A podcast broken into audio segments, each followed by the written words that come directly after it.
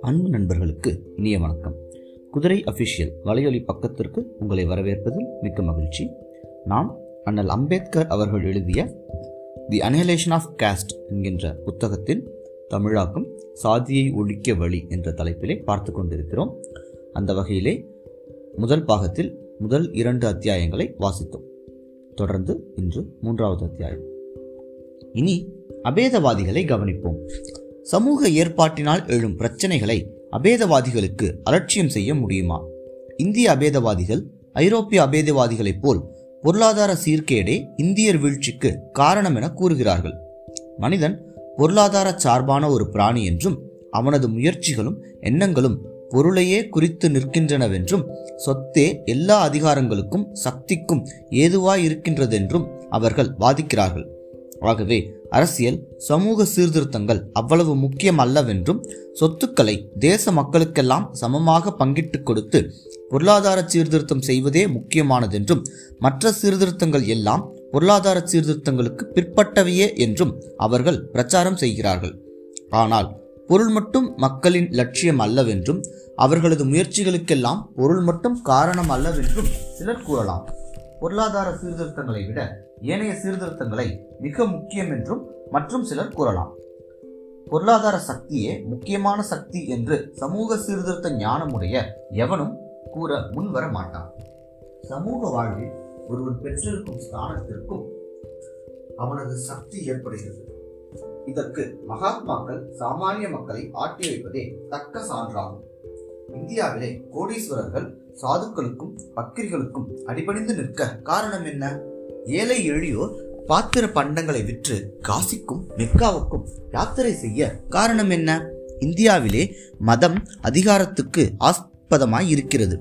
இதற்கு இந்திய சரித்திரமே அத்தாட்சி. இந்தியாவிலே மாஜிஸ்ட்ரேட்டை விட புரோகிதனே அதிக சக்தியுடையவனாய் இருக்கிறான்.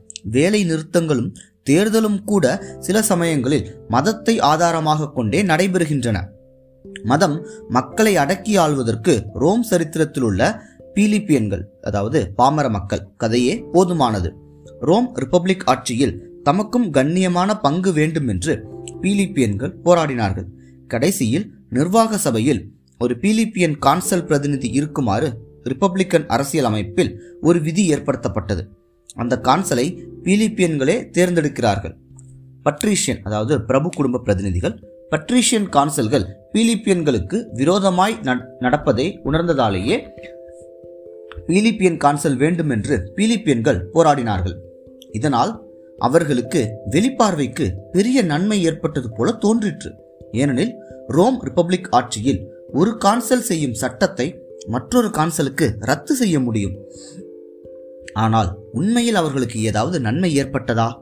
இந்த கேள்விக்கு இல்லை என்றுதான் விடையளிக்க வேண்டியிருக்கிறது. பிரபு குடும்ப பிரதிநிதியை மீறி காரியங்கள் நடத்த சக்தி உடைய ஒரு பிலிப்பியன் பிரதிநிதியை பிலிப்பியன்களால் தேர்ந்தெடுக்க முடியவில்லை. பிலிப்பியன் கான்சலை பீலிப்பியன்கள் அடங்கிய தனி தொகுதி மூலமே தேர்ந்தெடுக்கப்பட்டு வந்ததனால் சாதாரணமாக ஒரு சக்தி வாய்ந்த பிலிப்பியன் கான்சலே தேர்ந்தெடுக்கப்பட வேண்டும். எனவே ஒரு உறுதியுடைய பீலிப்பியன் கான்சலை தேர்ந்தெடுக்க முடியாது போனதற்கு காரணம் என்ன? இந்த கேள்விக்கு விடையளிக்க முயலும் போதுதான் மதத்தின் சக்தி வெளியாகிறது.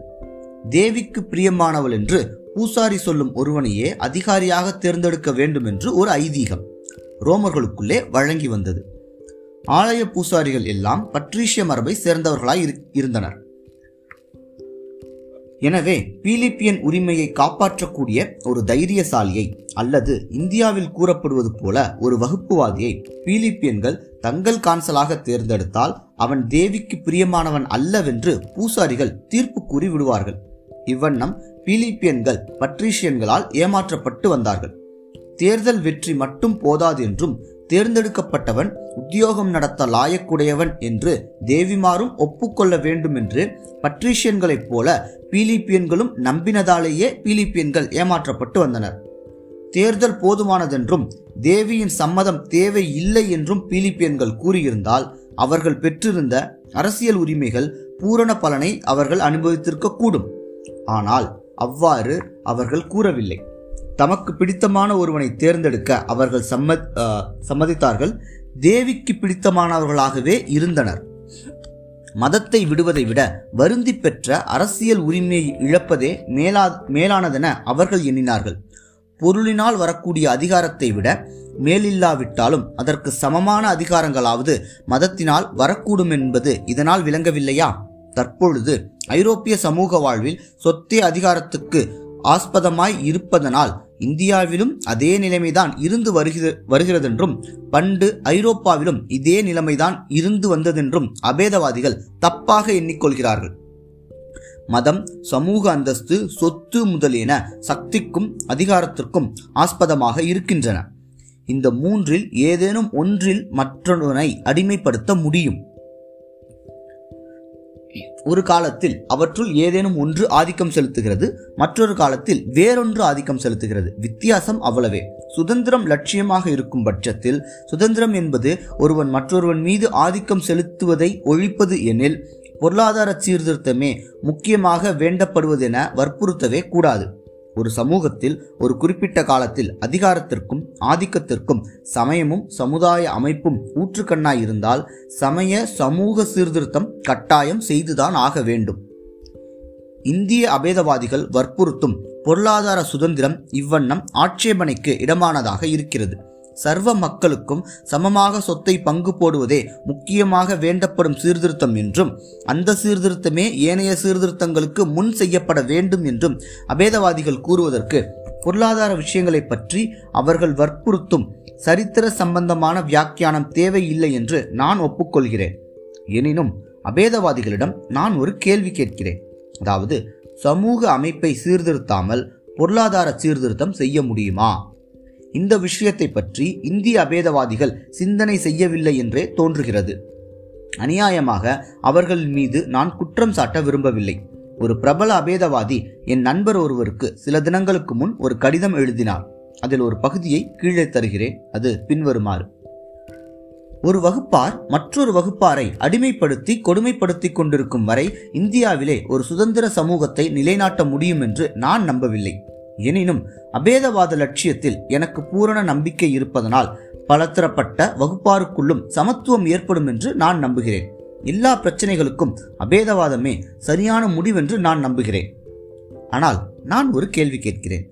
அபேதவாதம் அமலுக்கு வரும்போது எல்லா சமூகங்களுக்குள்ளும் சமத்துவம் ஏற்படும் என்று நம்பினால் மட்டும் போதுமா? அந்த நம்பிக்கை ஒன்றே போதுமானது என்று கூறுவது அபேதவாத கொள்கைகளை நன்கு உணராதவர்களின் கூற்றாகும்.